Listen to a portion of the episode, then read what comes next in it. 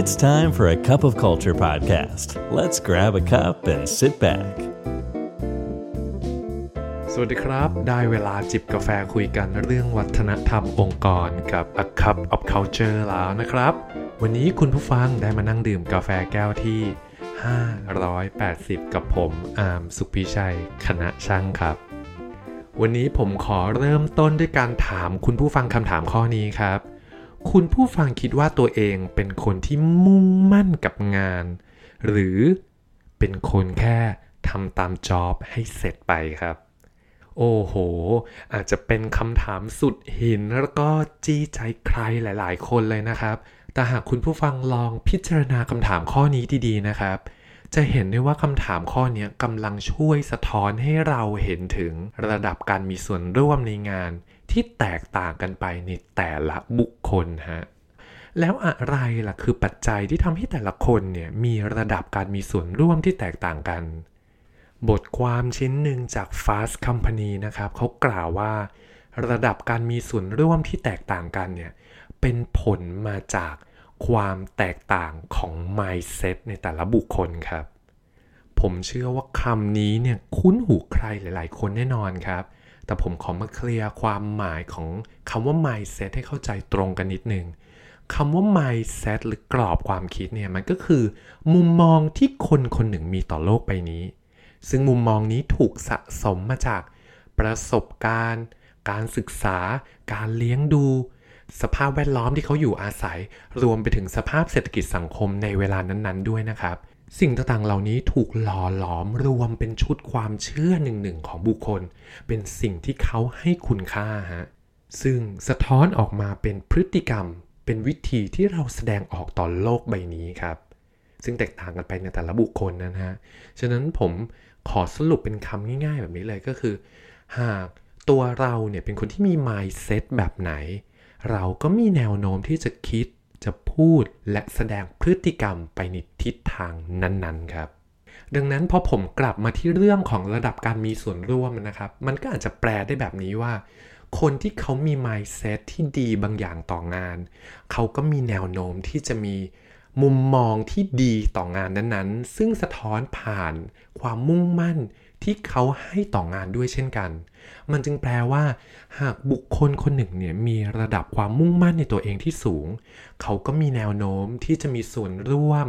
ให้ความสนใจต่องานของตนเองหรืองานขององค์กรเนี่ยสูงตามไปด้วย คือเขาจะมี mindset ว่า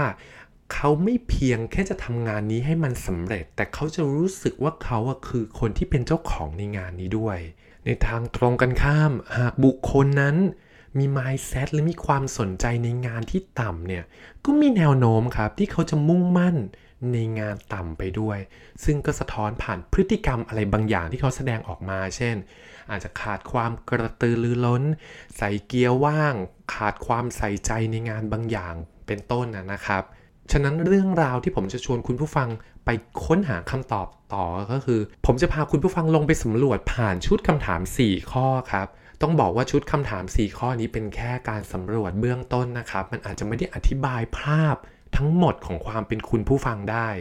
แต่มันอาจจะเห็นบางอย่างครับว่า เอ๊ะลึกๆ แล้วเราเป็นคนที่มีความมุ่งมั่นในงาน หรือเราเป็นคนที่เพียงแค่ทำตามจอบให้มันเสร็จๆไปนะครับ 4 ข้อที่ผมจะชวนคุณผู้ฟังคุยมีอะไรบ้าง เดี๋ยวไปฟังกันเลยฮะ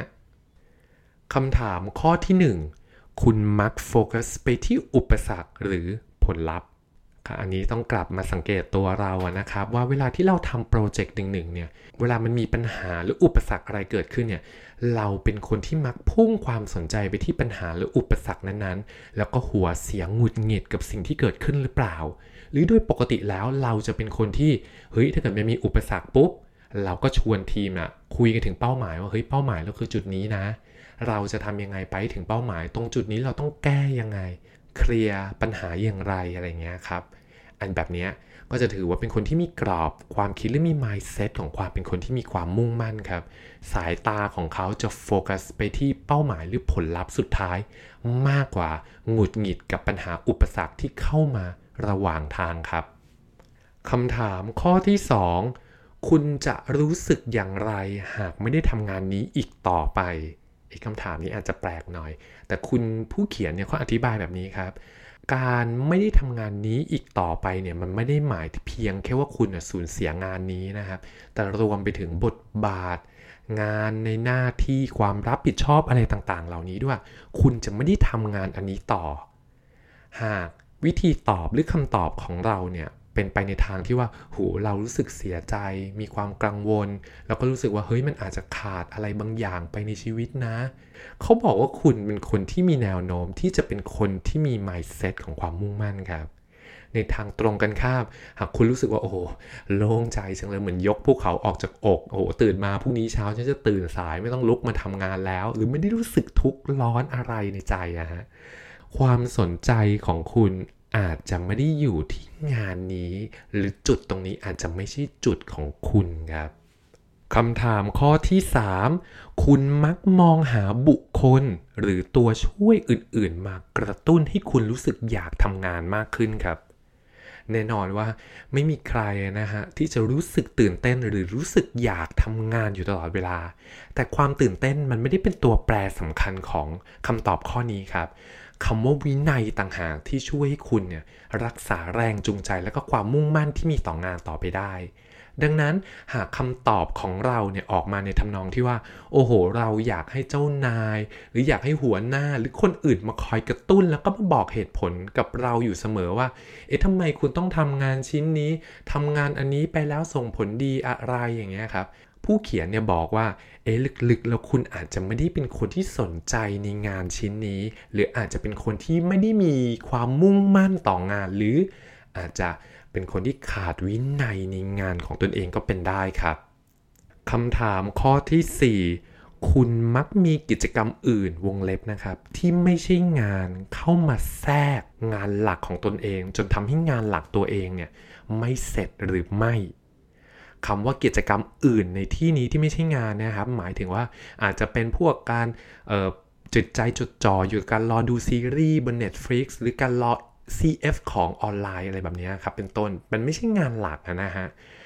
หากคำตอบของคุณอะเป็นว่าเอ้ยกิจกรรมเหล่านี้มักจะคอยมาแทรกเวลาทำงานหลักของคุณอยู่เสมอเนี่ยเป็นไปได้ว่าคุณอาจจะมีปัญหาเรื่องการจัดลำดับความสำคัญของงานนะครับ เพราะคุณอะให้ความสำคัญของสิ่งต่างๆ เหล่านั้น เทียบเท่ากับงานหลักของตัวเองไปเลยครับ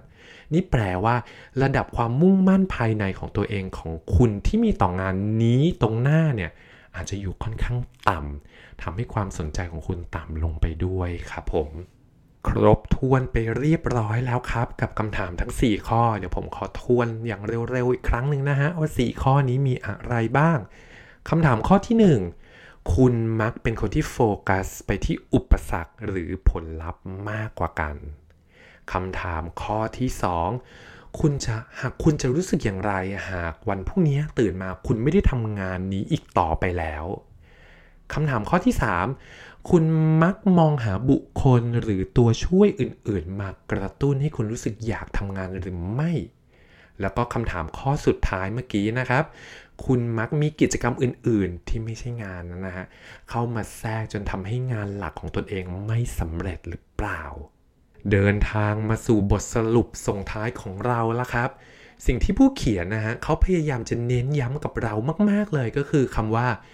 mindset is a choice ครับ หรือกรอบความคิดของเราคือทางเลือก แปลว่า กรอบความคิดของเราเลือกสิ่งที่เราจะได้รับรู้ แล้วมันก็ยังเลือกสิ่งที่เราจะลงมือปฏิบัติลงมือกระทำด้วยนะครับ คราวนี้คุณผู้ฟังก็คงต้องกลับมาดูแล้วครับว่า เอ๊ะ ในงานของเราตรงหน้าเนี่ย หรือตำแหน่งที่เรารับผิดชอบอยู่เนี่ย เรามี mindset แบบไหนกับมัน แล้วก็ลองย้อนไปดูหน่อยครับว่า เอ๊ะ mindset แบบนั้นเนี่ย มันส่งผลให้เรามีพฤติกรรมแบบไหน ก็ครบถ้วนครับกับกาแฟแก้วที่ 580 นี้ อย่าลืมนะครับ ไม่ว่าเราจะตั้งใจหรือไม่ก็ตามวัฒนธรรมองค์กรยังไงก็จะเกิดขึ้นอยู่ดีครับทำไมเราไม่มาสร้างวัฒนธรรมองค์กรในแบบที่เราอยากเห็นกันล่ะครับสำหรับวันนี้ สวัสดีครับ And that's today's cup of culture. See you again next time.